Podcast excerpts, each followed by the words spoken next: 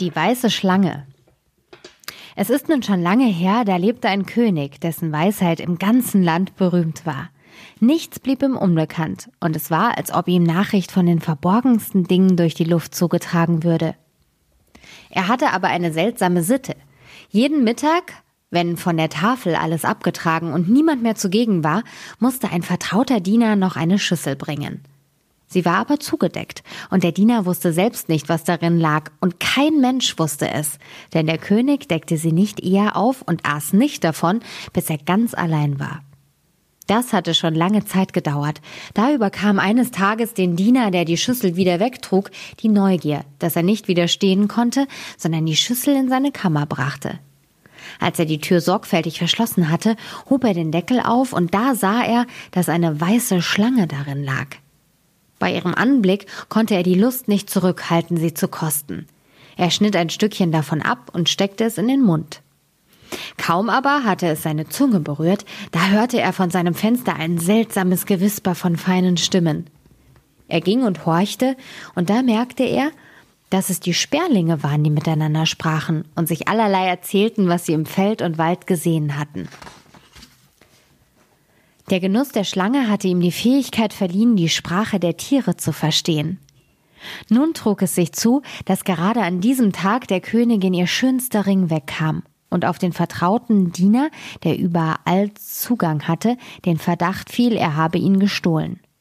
Der König ließ ihn vor sich kommen und drohte ihm unter heftigen Scheltworten, wenn er bis morgen den Täter nicht zu nennen wüsste, sollte er dafür gehalten und gerichtet werden. Es half nichts, dass er seine Unschuld beteuerte.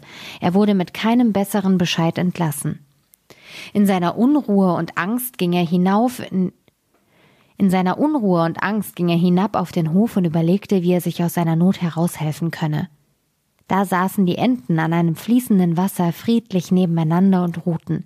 Sie putzten sich mit ihren Schnäbeln glatt und hielten ein vertrauliches Gespräch.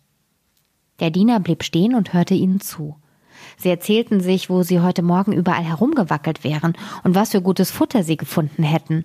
Da sagte eine verdrießlich Mir liegt etwas schwer im Magen. Ich habe einen Ring, der unter der Königin Fenster lag, in, den Hast, in der Hast mit hinuntergeschluckt. Da packte sie der Diener gleich beim Kragen, trug sie in die Küche und sprach zum Koch Schlachte doch diese ab.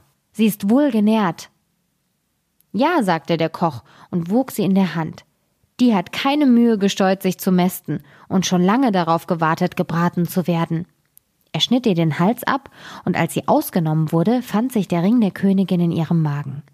Der Diener konnte nun leicht vor dem König seine Unschuld beweisen, und da dieser sein Unrecht wieder gut machen wollte, erlaubte er ihm, sich eine Gnade auszubitten und versprach ihm die größte Ehrenstelle, die er sich an seinem Hof wünschte.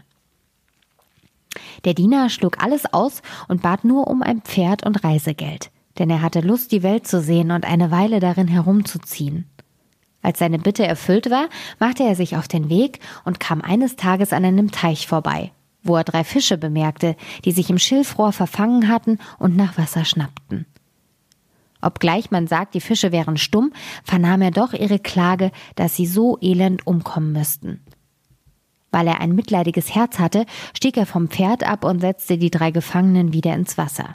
Sie zappelten vor Freude, streckten die Köpfe heraus und riefen ihm zu, wir wollen es dir gedenken und vergelten, dass du uns gerettet hast. Er ritt weiter, und nach einem Weilchen kam es, kam es ihm vor, als hörte er zu seinen Füßen im Sand eine Stimme.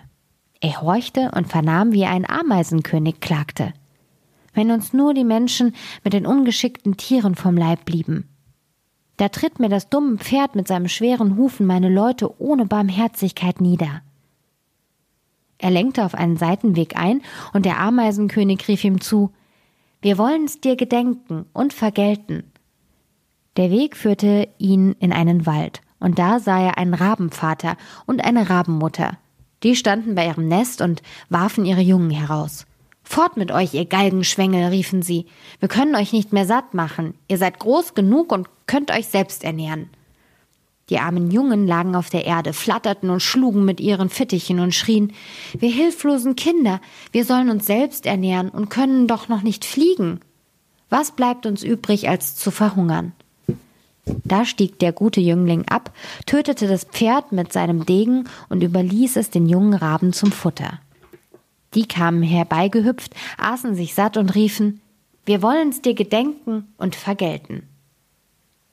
Er musste jetzt seine eigenen Beine gebrauchen, und als er weite Wege gegangen war, kam er in eine große Stadt. Da war großer Lärm und Gedränge in den Straßen, und es kam einer zu Pferd und machte bekannt, die Königstochter suche nach einem Gemahl. Wer sich aber um sie bewerben wolle, der müsse eine schwere Aufgabe vollbringen, und können und könne er die nicht glücklich ausführen, dann habe er sein Leben verwirkt. Viele hatten es schon versucht, aber vergeblich ihr Leben gewagt. Der Jüngling, als er die Königstochter sah, war von ihrer großen Schönheit so verblendet, dass er alle Gefahr vergaß, vor den König trat und sich als Freier meldete. Sogleich wurde er hinaus ans Meer geführt und vor seinen Augen ein goldener Ring hineingeworfen. Dann hieß ihn der König, diesen Ring vom Meeresgrund wieder heraufzuholen und fügte hinzu, wenn du ohne ihn wieder in die Höhe kommst, wirst du immer aufs Neue hinabgestürzt, bis du in den Wellen umkommst. Alle bedauerten den schönen Jüngling und ließen ihn dann einsam am Meer zurück. Er stand am Ufer und überlegte, was er wohl tun sollte. Da sah er auf einmal drei Fische daher schwimmen, und es waren keine anderen als jene, denen er das Leben gerettet hatte. Der mittelste hielt eine Muschel im Mund, die er an den Strand zu den Füßen des Jünglings hinlegte, und als dieser sie aufhob und öffnete, da lag der Goldring darin.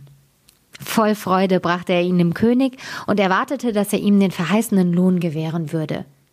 Die stolze Königstochter aber, als sie vernahm, dass er ihr nicht ebenbürtig war, verschmähte ihn und verlangte, er solle zuvor eine zweite Aufgabe lösen. Sie ging hinab in den Garten und streute selbst zehn Säcke voll Hirse ins Gras. Die muss er morgen, ehe die Sonne hervorkommt, aufgelesen haben, sprach sie, und kein Körnchen darf fehlen. Der Jüngling setzte sich in den Garten und dachte nach, wie es möglich wäre, diese Aufgabe zu lösen. Aber er konnte nichts ersinnen, saß da ganz traurig und erwartete bei Anbruch des Morgens zum Tode geführt zu werden. Als aber die ersten Sonnenstrahlen in den Garten fielen, sah er die zehn Säcke alle wohlgefüllt nebeneinander stehen, und kein Körnchen fehlte darin. Der Ameisenkönig war mit seinen tausend und abertausend Ameisen in der Nacht gekommen, und die dankbaren Tiere hatten die Hirse mit großer Emsigkeit aufgelesen und in die Säcke gesammelt. Die Königstochter kam selbst in den Garten herab und sah mit Verwunderung, dass der Jüngling vollbracht hatte, was ihm aufgegeben war. Aber sie konnte ihr stolzes Herz noch nicht bezwingen und sprach Hatte er auch die beiden Aufgaben gelöst, so soll er doch nicht eher mein Gemahl werden, bis er mir einen Apfel vom Baum des Lebens gebracht hat. Der Jüngling wusste nicht, wo der Baum des Lebens stand. Er machte sich auf und wollte immer zugehen, so lange ihn seine Beine trügen, aber er hatte keine Hoffnung, ihn zu finden.